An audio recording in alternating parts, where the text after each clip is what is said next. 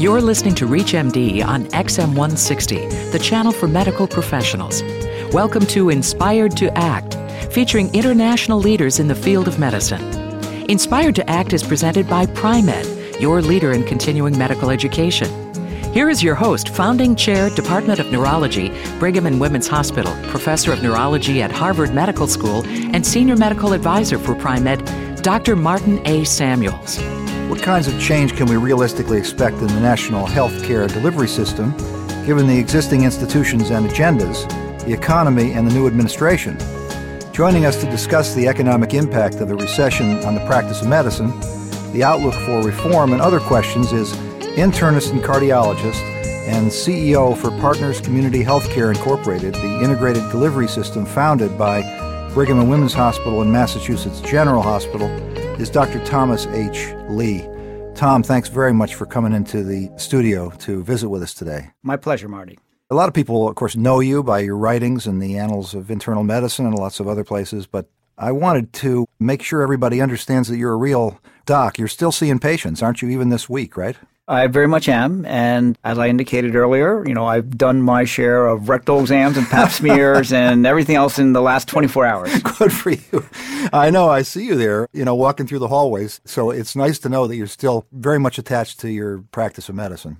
Very much so. I even did a home visit to help a family and a patient who was dying deal with that process myself over the last week, and uh, that still is one of the best parts of my professional life is the clinical stuff. Yeah. Before I get into the substance of what we want to talk about, I wonder if you could share with people what made you decide to spend so much time in what many people would call administration, working on the system, and sort of giving up a significant part of your practice? I mean, you are a talented cardiologist and physician. What made you do it?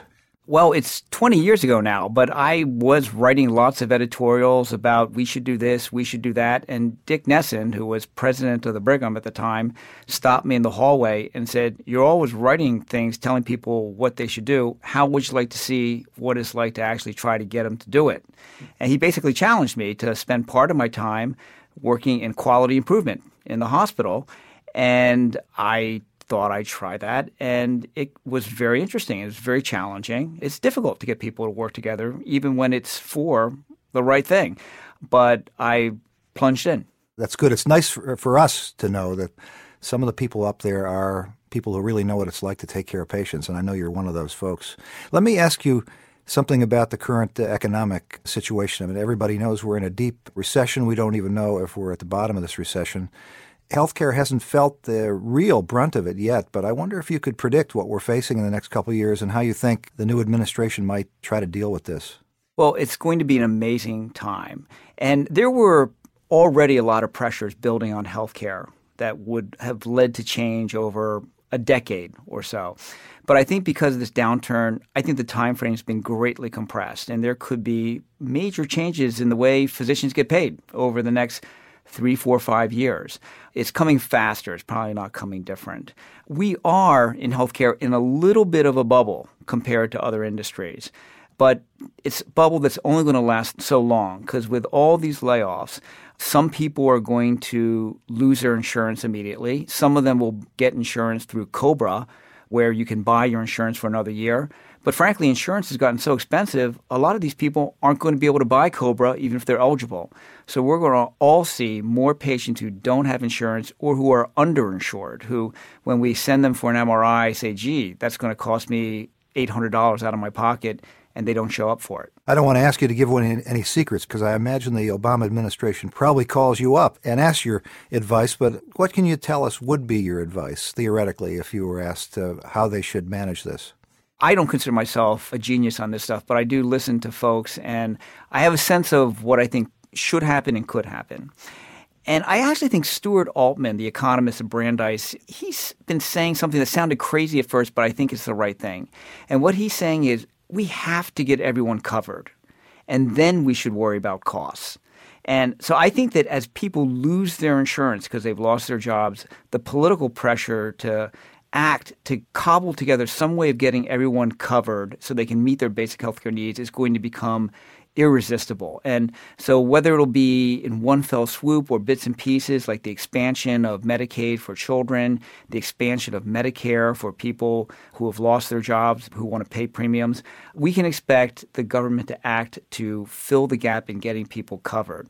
But the second part of what Stuart says is, and then we should turn to cost because dealing with costs is so challenging that the idea of dealing with cost and coverage at the same time it's just too daunting. People get overwhelmed by the complexity, and then nothing will ever happen. But you've written about the fact that as the payment systems change, that there's sort of a natural evolution or a forced evolution from a pay for service kind of private little practice to ultimately to the other end of the spectrum to a clinic like practice. And you said that the first step is what you call pay per performance light and then pay per performance regular and so on.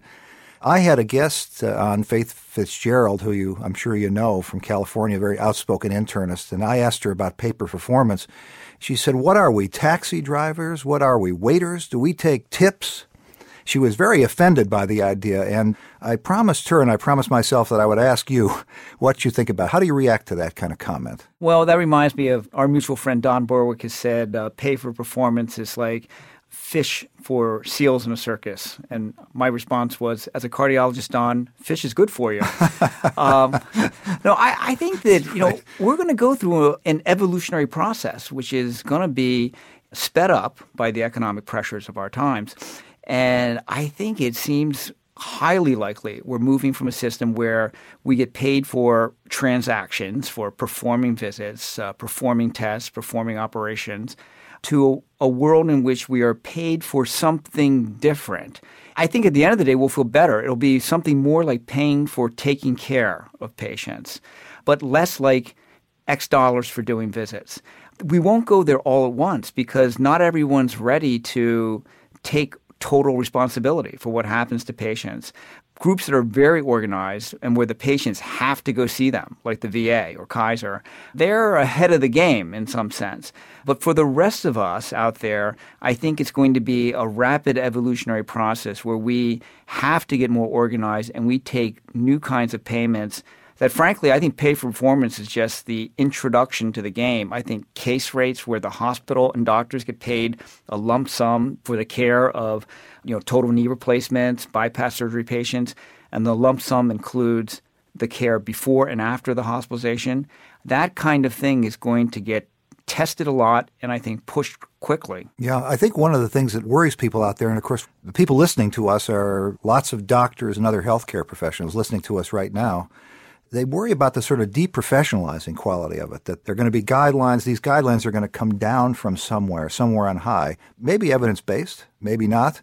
But in any case, they're going to be told how many hemoglobin A1Cs they need to get every year on their diabetics. And if they don't do it, they're not going to get their bonus, as Faith Fitzgerald called it. I mean, how do you look at that? Are we going to just have robots who are just going to follow guidelines or what? I think those physicians criticizing that kind of incentive, they have a good point. And as soon as you start paying people like a modest amount of money for doing teeny tiny things, those teeny tiny things are demeaned and they're not important. The truth is, what's important and what is different is working in teams. In the era that I came along and you came along, we were priding ourselves on individual excellence. That's what it was all about really high standards for ourselves, staying as late as we had to take care of our patients, and we held ourselves to very high standards. I think it's going to be something that goes beyond that now, or more accurately, part of being excellent as an individual will also include working well with others, like being a good team member, because no one can take care of patients all by themselves anymore. So, the kinds of things that I think will be part of defining excellence as an individual will be being a good team member by doing things like using electronic medical records so that your colleagues can see what you're doing and prescribing by computer and working with care coordinators to help keep complex patients out of the hospital. That kind of dimension will become part of professionalism, I think. If you're just tuning in, you're listening to Inspired to Act on ReachMD radio on XM 160, the channel for medical professionals. I'm your host, Dr. Martin Samuels, and joining me to discuss the outlook for reform on the healthcare delivery system and other topics is internist and cardiologist and CEO for Partners Community Healthcare, Dr. Thomas H. Lee. It's very reassuring to hear you describe it in this way because I think a lot of people, I have to say myself included, find it worrisome that our bond with the patient, this one on one bond, where the patient believes that that doctor is going to do everything possible for him or her, might be in conflict with the doctor's concern about the community at large or the clinic that he works in, in terms of maybe saving money, doing fewer tests. You don't see a conflict there, it doesn't sound like. Well, you know, to be honest, there's tension. I do think physicians should be completely focused on the patient in front of them. But I think when they step out of that room, they also have a role as trustees for the overall healthcare system. And we do have to recognize there just isn't enough money to do everything we'd like to do.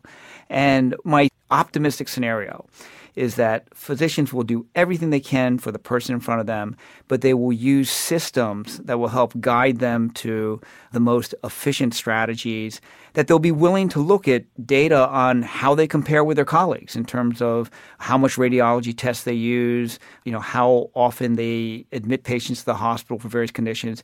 Part of it is groupness, understanding you're part of a group and caring how you compare with other people in your group. This cultural stuff is actually one of the more engrossing things for me intellectually, and I think a real challenge for our leaders is to go from a culture where it's the doctor is a really excellent individual to building groups that people know they're part of a group and care about it. And they're still excellent as individuals, but part of their excellence is being a good group member. Do you think this will actually work, though? If you think about sort of the evolution of healthcare, it's evolved over hundreds, thousands of years, really, where the doctor patient relationship was considered the center of everything. And what you're talking about is in a very, very short period of time, compared to all these years, to try to change this culture into something in which people have a more of a responsibility for the group as a whole. Do you think that'll stick? Do you think it's against the natural law? Well, you know, I think there are a couple of major forces at work that will probably make this change happen. One is demographic. You know, the folks coming out of medical school today, they tend to want jobs that that are jobs. You know, they don't necessarily want an unending, you know, blank check commitment where they have no idea when they'll get home at night. They tend to be married to other physicians and they're raising children and they contain their professional commitment. And I think whether some people might say that's bad, but it's real life. And you know, they want to be employed, they want to work in groups. Another thing going on is that patients have demands 24 by 7. They want to email their questions in and get responses. They want all sorts of things that no individual can meet. And when physicians are bombarded by this, frankly, they want to be part of some kind of team that will help them meet their patients' needs. I want to thank my guest, internist and cardiologist, and CEO for Partners Community Healthcare Incorporated, the integrated delivery system founded by Brigham and Women's Hospital and Massachusetts General Hospital, Dr. Thomas H. Lee. Thanks so much, Tom, for coming into the studio and spending a little time on Inspired to Act. My pleasure, Marty. You've been listening to Inspired to Act on ReachMD on XM160, the channel for medical professionals, featuring international leaders in the field of medicine, hosted by Dr. Martin A. Samuels, and presented by Pri-Med, the leader in continuing medical education. At Pri-Med, we believe in you, the practicing healthcare professional, and we support your commitment to your patients. Our goal is to give you the tools to stay up to date with the latest developments in your field, whether you treat day to day patients and their average and not so average illnesses, or patients dealing with diverse chronic conditions. Pri-Med CME programs are designed for you. We know you each learn differently. That's why we offer education in a variety of formats. Live because you like to interact with peers and faculty. Online because it's convenient and available to fit your schedule and in print because of its portability. Regardless of the medium, Pri-Med delivers knowledge that touches patients. Pri-Med CME is developed through extensive collaboration with leading professional associations, academic institutions, hospitals, technology companies, and over 1,500 prominent faculty. With over 120 live meetings and 300 plus online CME activities, 350,000 healthcare professionals globally trust Pri-Med as their source to stay better informed and educated in today's always on world. We invite you to join us in person at an innovative, cutting edge meeting and clinical education program. If it's more convenient, visit Pri-Med online. For more information, visit www.pri-med.com. That's www.pri-med.com. Thank you for learning with Pri-Med.